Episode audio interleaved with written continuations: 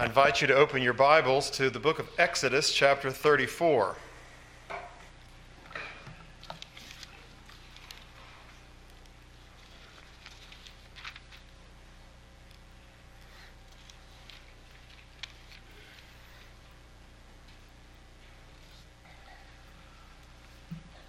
I think it's fair to say that I probably don't preach a topical sermon once a year. Uh, but I'm going to preach one tonight, and this morning came pretty close to it. So this might fill me up for the next two years. But I have been thinking a lot about uh, this sermon. This is the first time that I will have preached this sermon. The title of the sermon is Unconscious Influence. I have read a very, very good sermon by uh, someone who was not always orthodox in his theology on this topic, a man named Horace Bushnell. And uh, I, don't, I don't think he has influenced any, any particular thing that I have in this sermon. But uh, that is, it is a very good sermon, and uh, I've, I have seen it on the internet because I recently recommended it to our pastoral interns. But this is not Horace Bushnell's sermon. I'm sure that inevitably it will share some things in common that I'm not aware of. But I think that uh, unconscious influence is uh, inevitable that all of us have a certain influence that is not deliberate. I think that it's very powerful. In fact, I believe that our unconscious influence may be more powerful than the influence that we deliberately seek to exert. Um, I love uh, a little poem that goes like this. Uh, but let me set you up for it. So, this poem was written by someone who uh, had been influenced by an older and more mature Christian. Some, this older and more mature Christian understood theology much better than the writer of this poem. Uh, but the, the poet is expressing his or her, I can't remember if it was written by a man or a woman, the poet is expressing his or her appreciation for this person and the unconscious influence that this person, this older, mature believer, has had. And here's what the poet wrote Not merely in the words you say, not only in your deeds confessed, but in the most unconscious way is Christ expressed. Is it a beatific smile or holy light upon your brow? Oh, no. I felt his presence when you laughed just now. To me, 'twas not the truth you taught, to you so clear, to me still dim, but when you came to me, you brought a sense of him. And from your eyes he beckons me, and from your lips his love is shed, till I lose sight of you and see the Christ instead. I think that's a very powerful poem, something that I hope will be true of me. And uh, uh, because I'm quite certain that I do have an unconscious influence, and I'm quite certain that you do as well.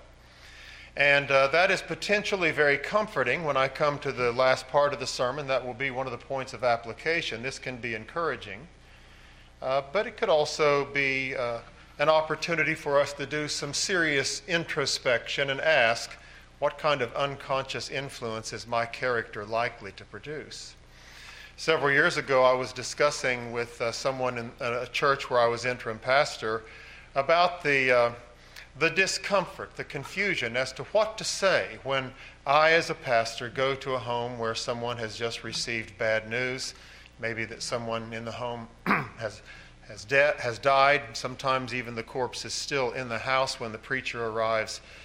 What do you say when you go to, uh, into such a situation? And after being in the ministry for nearly 50 years, I still am, uh, I still feel my littleness and my uh, unpreparedness for that. But I was talking about that with this older man, and, and he said, Well, the good thing is, it probably doesn't matter all that much what you say because they probably will not remember what you say but they will remember that you were there. And that, that's a story that I think that's accurate and that illustrates the power of unconscious influence. What, what happens around us when people are around us? I think that there are some Christians who are like the aroma of cinnamon rolls wafting out of a, out of a bakery. Just, it invites you to come in and have some of those cinnamon rolls. And other professing Christians have an aroma like rotting potatoes in the cupboard. Say, you better put on gloves before you undertake this task. and and uh, the Apostle Paul said, We are an aroma of life to some, an aroma of death to others. I want us, first of all, to look at several examples, uh, first of all from the Bible, and then from history and from our own experience, that I hope will confirm to you that there is such a thing as unconscious influence, and it is very powerful. And the first example is in my text uh, that is here in Exodus chapter 34, beginning with verse 29. When Moses came down from Mount Sinai with the two tablets of the testimony in his hand as he came down from the mountain, Moses did not know that the skin of his face shone because he had been talking with God. Aaron and all the people of Israel saw Moses, and behold, the skin of his face shone, and they were afraid to come near him. But Moses called to them, and Aaron and all the leaders of the congregation returned to him, and Moses talked with them. Afterward, all the people of Israel came near, and he commanded them all that the Lord had spoke, and he commanded them all that the Lord had spoken with him in Mount Sinai. And when Moses had finished speaking with them, he put a veil over his face. Whenever Moses went in before the Lord to speak with him, he would remove the veil until he came out. And when he came out and told the people of Israel what was commanded, the people of Israel would see the face of Moses, that the skin of Moses' face was shining. And Moses would put the veil over his face again until he went in to speak with him. Very, very marvelous uh, passage of Scripture fills one with wonder and a lot of questions that probably won't be answered. I don't know of any other instance in the Bible or throughout recorded history that indicated that anyone had such a supernatural glow on his face. But as, uh, as Pastor in, indicated in his prayer, uh, these kind, this kind of interaction with the Lord is rare. In fact, we don't know of anyone else concerning whom it is said that he talked with God face to face as a man talks with his friend. Now, perhaps some of you have already thought about uh, the transfiguration of the Lord Jesus Christ and the intimate communion that Jesus had with, had with God, and in his human body, the, uh, the glory of divinity uh, broke through on the Mount of trans- Transfiguration, and his face was shining uh, as brighter, brighter than the snow and brighter than any launderer's soap could possibly get it. One, one of the evangelists describes it that way. And even his clothes began to glow. And so I think in some ways that is showing us that Jesus, not Moses, is the prophet of the new covenant, and the glory that Jesus brings is far more glorious than the glory that Moses experienced and the glory that Moses brought. In fact, in the Corinthian correspondence, there is a contrast that is drawn between the glory of the old covenant that was perishing and the glory of the new covenant that is destined to last forever. And so, in the presence of the Lord, Moses uh, unconsciously began to reflect the glory of the Lord. He wasn't aware of it. it. It frightened the people, but he was unconsciously exerting an influence that came from his being in the presence of the Lord. In the Sermon on the Mount, Jesus says to us, his followers, You are the salt of the earth, and you are the light of the world. And both salt and light are elements that act upon their surroundings quietly. The, the salt is in contact with uh, foods that would uh, uh, perish without the preserving influences of salt, uh, but it works, it works quietly. it has an unconscious influence.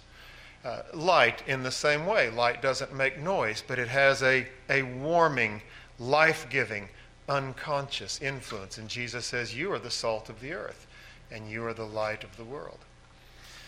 And then consider another example from the Bible. On the day that Jesus arose from the grave, the ladies came back and told the disciples that Jesus is risen from the dead, and so Peter and John went running to the tomb. John was the younger man, and he records in his gospel how that he outran Peter and arrived at the tomb first, but he, he did not go in. And then Peter, arriving later, went right into the tomb, and then following his example, John also went into the tomb. I, I plan to bring up some other biblical examples of unconscious influence, but now let's think a bit about uh, some examples that we can think of from history and from our own exam- and from our own experience. Perhaps you have uh, read a biography of some great saint that had a big influence on you. Uh, I think that the biographies that I've read of George Whitefield, biographies of uh, William Jay, of uh, C.H. Spurgeon have had as much influence on me as, uh, as have any books that I've read. And it is the power of unconscious influence. Just as the author faithfully records how these men lived, what they said, and what they did, has an influence on me, the reader. And I think, well, I, I want to be, I want to be like that. And, but one of the things that I read in uh, accounts of men like C.H. Spurgeon, great preachers like uh, George Whitefield, uh, preachers even like Martyn Lloyd-Jones, people talk about uh, hearing them preach, and it's almost as if they, in, as almost as they, the listener, enter into an, a, a, trance. It's like an, a mentally altered state. And uh, when I was a young man, I determined that I was going to uh, read one of C.H. Spurgeon's sermons every day, and that was uh, that was uh, a challenging undertaking. I never successfully did it, but for several years I read probably three to five sermons every week of C.H. Spurgeon, enough until I'd read more than 500 of his sermons.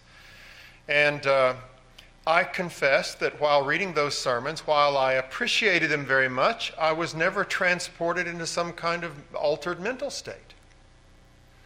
Similarly, I have uh, really admired the ministry of George Whitefield uh, but while reading his sermons, I have never seemingly fallen under a spell that I forgot where I was. But that's the way people describe hearing George Whitefield and hearing, hearing uh, Charles Spurgeon and hearing Martyn Lloyd-Jones, that when they would hear these great preachers preach, that there was just something that they forgot where they were. Well, here we have the truth. It's the truth of the Bible. It's the truthful words that they spoke about the Bible. What's missing? Why don't I fall under this inexplainable trance that their hearers talked about? What's missing is the unconscious influence of the preacher. Now, you've probably experienced this in your own life regarding preaching. And uh, some of you have been uh, hearing the same preacher preach for nearly 50 years. And uh, no preacher is always equally good. Sometimes uh, we're better than others. And there are times when the Lord really blesses the preaching of uh, your pastor. I hope the, the, the, Lord really blesses the people in my congregation through the preacher that they hear over and over, week after week. Uh, but you will almost never be blessed by the preaching of a man whom you believe to be a fake someone that you think is a hypocrite or someone who is just putting on and not really speaking the words of God to you from his heart. He's just going through a pulpit performance. Because the power of unconscious influence is so unassailable. If you think that someone is a holy man of God, then he can almost stand up and read the want ads from the newspaper if they still existed, and it has a powerful influence on you. There are some preachers whose, whose influence and whose, whose power over their hearers can only be explained through unconscious influence and the power of the Holy Spirit. I also think uh, in, in our personal experience, you might think of the influence that uh, your parents had over you. My uh, wife and I uh, do marriage counseling for the young couples in our church who are going to get married. And uh, one of the sessions that we have, we just had a session night before last, Thursday, uh, Friday night. We were talking with a couple to get married, and one of the sessions that we have is how to have a fair fight. And so we go through a, a list of about 15 things that a couple ought to remember when they they're having a disagreement. And one of the things that we mention in that is take note of the way that your parents disagreed. And if you don't approve of that, then you're going to have to make a deliberate effort to avoid it because that will be your natural tendency to fuss in the same way that your parents fussed. Now, our parents never sat us down and said, Here's how you have a fuss. Watch me and mom do it. but, uh, but we were watching, we were learning, we were being influenced by their unconscious influence. Most of us have also been in a in some crowd, maybe at a football stadium or in a basketball arena, where the excitement uh, became palpable in that place and we got caught up in it. There are uh, groups, uh, crowds that exert an unconscious influence. Uh, we perhaps have been on an athletic team where Suddenly, uh, a very mundane game got turned into a very exciting game, and, and we felt it.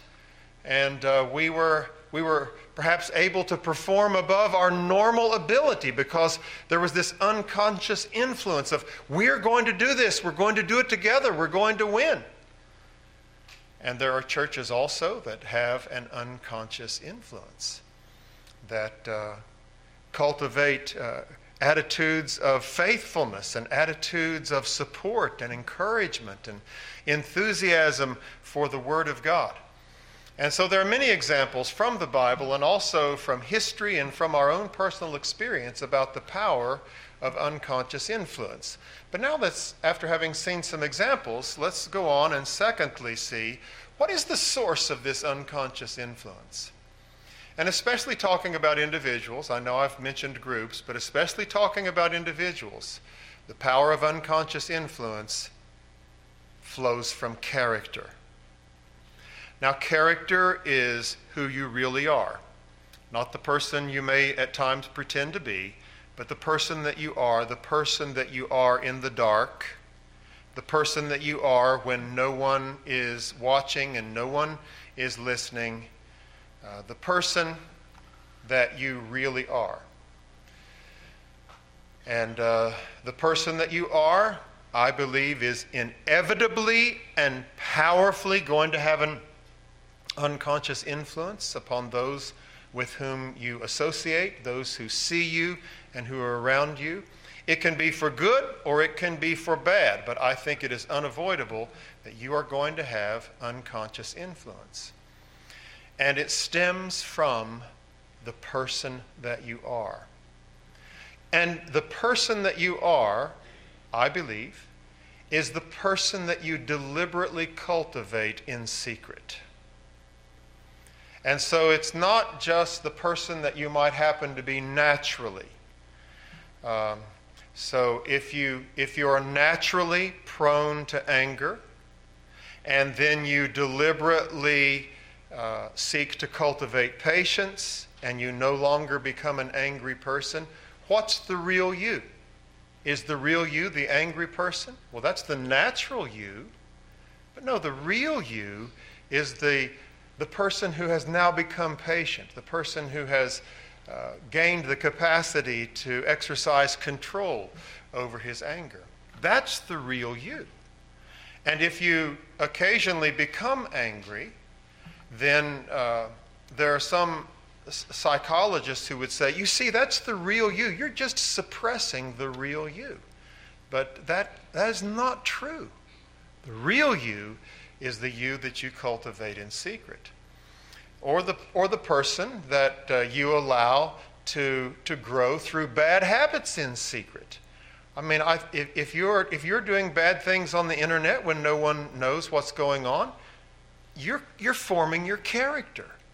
And it, it may be that you never get caught at it. But be sure of this there is nothing that is secret that will not be found out. Jesus said to his disciples, What you have whispered in the inner room will be shouted from the housetops. Sooner or later, the content of your character will be made known, and it often is not way off at the day of judgment. It manifests itself in the unconscious influence that you have around others. And so the Bible gives us uh, several very good summaries of Christian character. And uh, was contemplating this in, in, in recent days and, and uh, asking the question is, is the entire Christian life about bringing glory to God through the cultivation of Christian character? And I think it is that the whole Bible, the whole kingdom of God, is about bringing a lot of people to a godly Christian character to the glory of God. I think this is what it means when it says in Romans chapter 8 that Jesus is to be the firstborn among many brothers. The Holy Spirit, using the Bible, using his own personal influence and the other means of grace that he has provided, the Holy Spirit is cultivating Christian, godly character in the lives of all of his elect. Let's look at some of these descriptions of uh, Christian character that are given to us in the New Testament. And the first one that we'll look at is in Matthew chapter 5. I don't have time to, uh, to give an explanation of these character qualities that are mentioned here in, in Matthew chapter 5.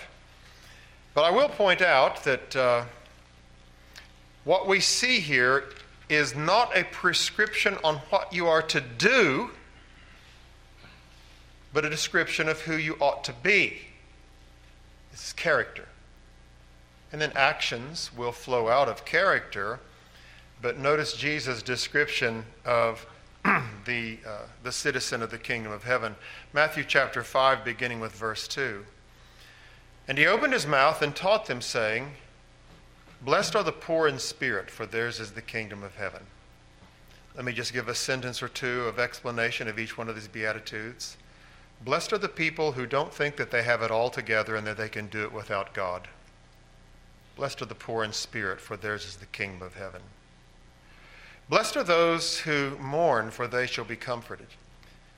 In other words, blessed are those people who recognize that they have strayed from God and it makes them sad those people are in a position to be comforted. Blessed are the meek. Blessed are those people who, having embraced the fact that they're poor in spirit and that they're sinners and it has made them sad, now they respond with gratitude to how well God treats them and amazement on how well other people treat them. That's the spirit of meekness. And those are the people who inherit the earth, not just in some distant future, but even now, those are the people who enjoy life. Not the people who think they are entitled, the people who are meek. Blessed are those who hunger and thirst for righteousness, for they shall be satisfied. We see that we often fail. It has made us sad, and we are thankful for God's mercy to us, but we want more of Him. We want more of His righteousness. And Jesus said, A person who is hungry and thirsty for righteousness is blessed. They're the people who are going to be satisfied. Blessed are the merciful. People who recognize that if God has treated me so well, then I need to also have a merciful attitude towards others. I said that this is primarily what you're supposed to be and not what you're supposed to do. This is possibly an exception to that, but not necessarily.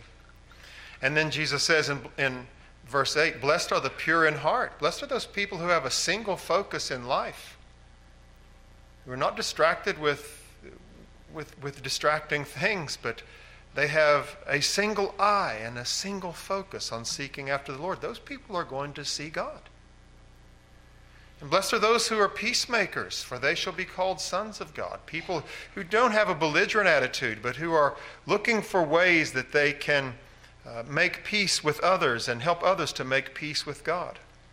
And even though they may be persecuted, they embrace the, the blessing of Jesus. Blessed are those who are persecuted for righteousness' sake, for theirs is the kingdom of heaven. A person who lives like that is going to have a powerful unconscious influence. There will be things that he deliberately says and deliberately does trying to influence others, but his unconscious influence will be so powerful. Let's look at another description of the Christian character, this time in Galatians chapter 5. Here we find the fruits of the Spirit.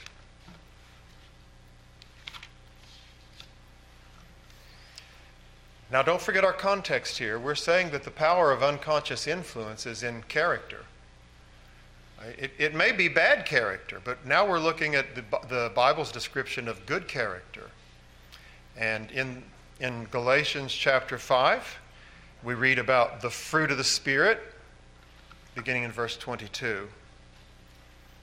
I'll read these things slowly. I want to give you a moment to just quickly think of what that means. And then also ask is this true of me? Am I bearing this kind of fruit? But the fruit of the Spirit is love, joy, peace patience, kindness,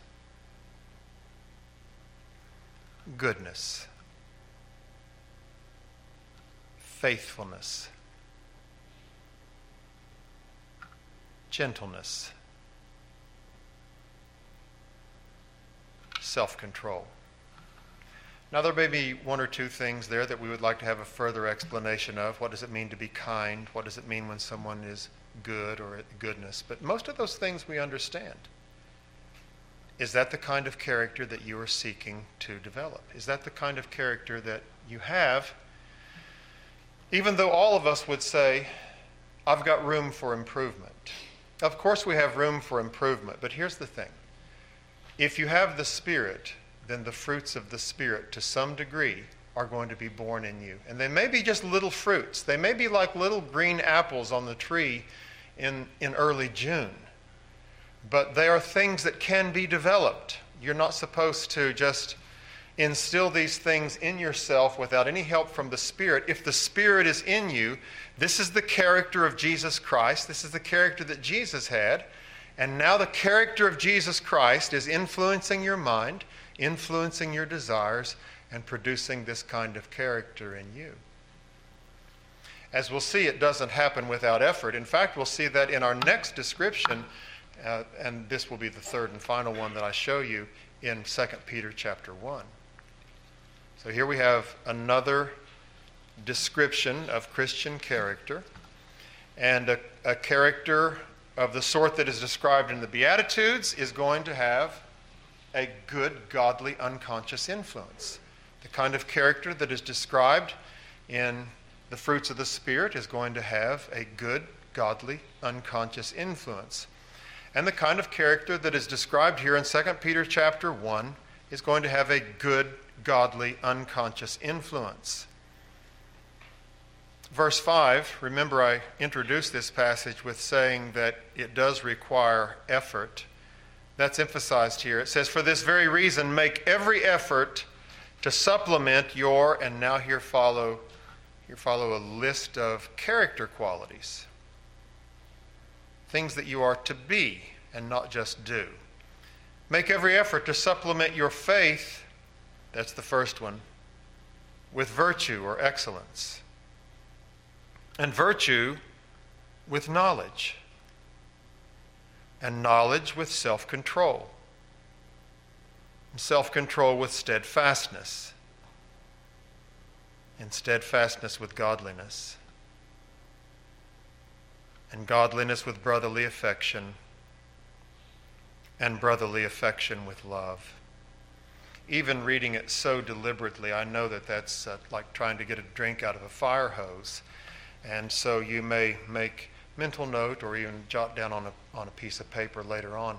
All three of these passages, to, to write down these three passages of Scripture to consider more leisurely later, and even to make them a matter of prayer. It doesn't take that much effort to memorize these three, these three lists. And uh, I would say that it probably will bear fruit in your life if you make it a part of your prayer life. That you wouldn't have to pray through all three lists every day, but maybe once a week you pray through the Beatitudes, and once a week you pray through the fruits of the Spirit, and maybe once a week you pray through the description of, uh, of the virtuous character that is here in 2 Peter chapter 1. And that way you're constantly reminding yourself of what a godly Christian character looks like, and thereby making yourself a likely candidate for the Lord to use in exerting a godly Christian influence on those around you. But now, so we've seen, first of all, examples from the Bible and from history and experience about uh, people who exerted unconscious influence. And then, secondly, I, I have tried to show you that the source of unconscious influence is a godly character, described character, and then looked at three biblical descriptions of godly character. Now, let's uh, ask and seek to answer the question what are the building blocks that go into forming a character that is likely to have a good godly influence? And the first one is being in the presence of God. We can refer back to the scripture that I read near the first of this sermon. When Moses was in the presence of God, then his face began to glow. He wasn't aware of it, but it was obvious to people that were around him that he had been in the presence of God. There is no substitute for this. You're, you have a tendency, I have a tendency to become like the people that I am around, and especially to become like the people that I admire. And if we admire God, if we worship God, and if we are in His presence, then His presence will have a transforming influence upon us. And so be in the presence of God. That's the first building block. For the second one, turn in your Bibles to John chapter 15.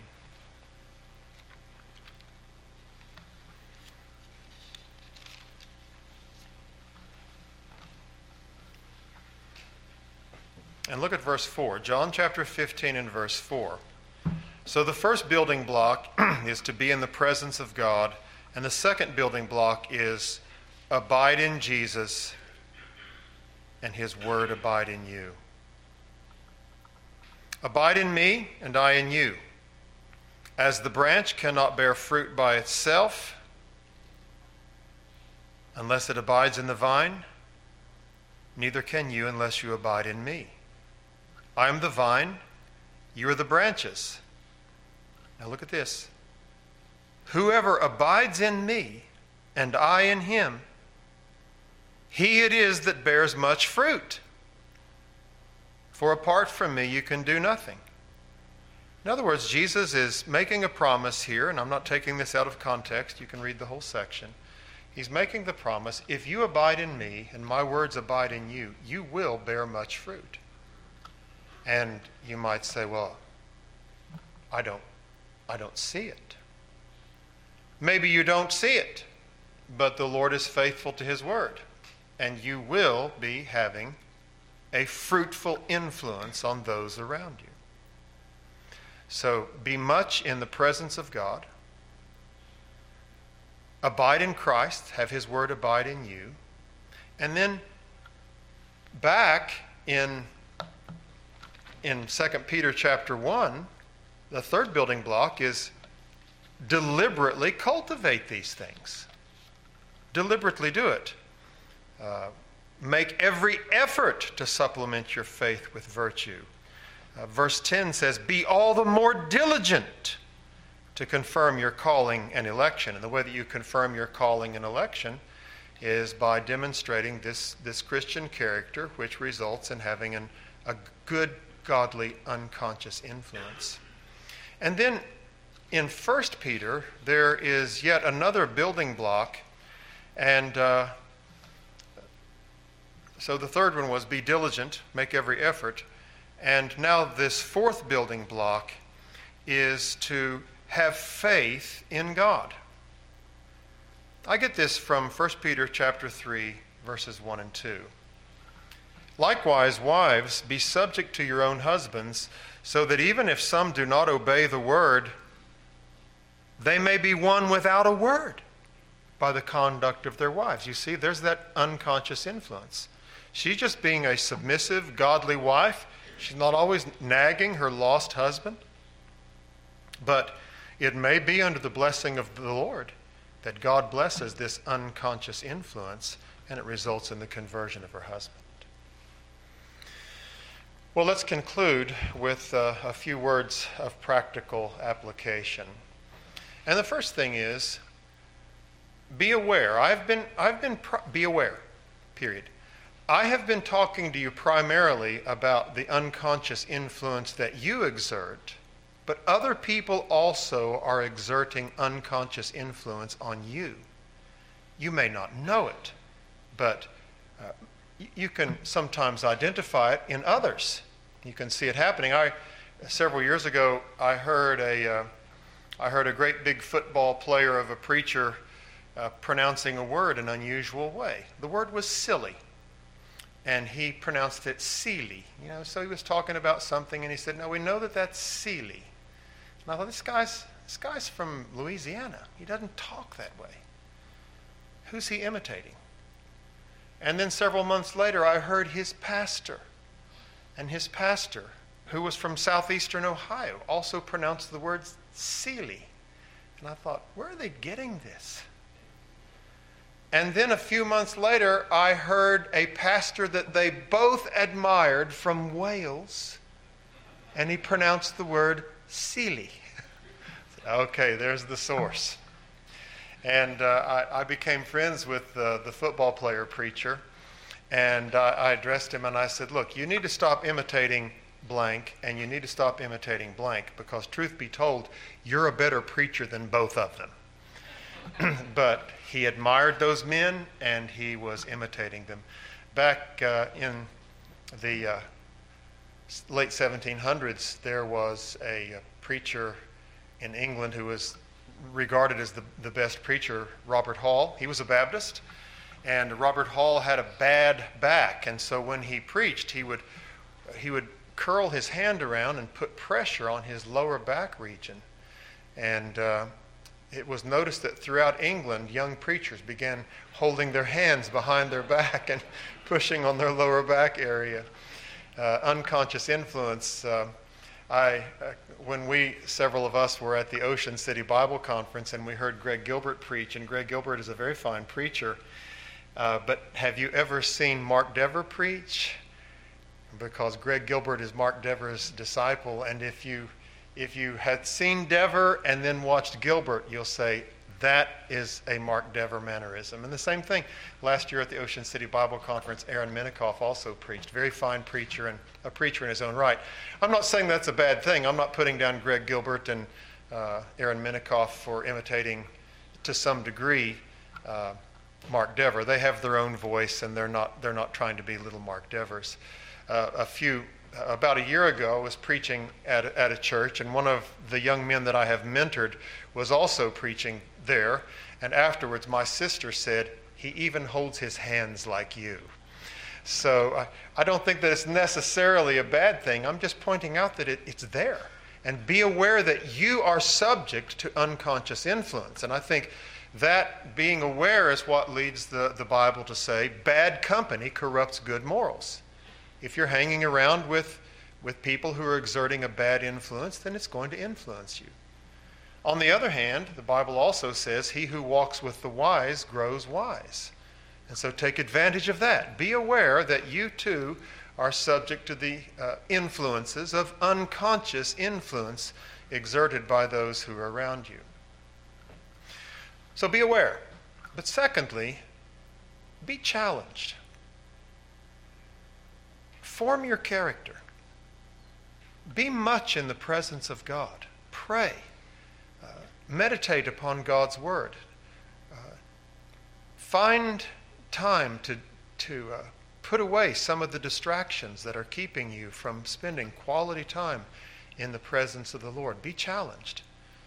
Uh, you, you do not have direct control over your unconscious influence, but you do have indirect control through the formation of your character.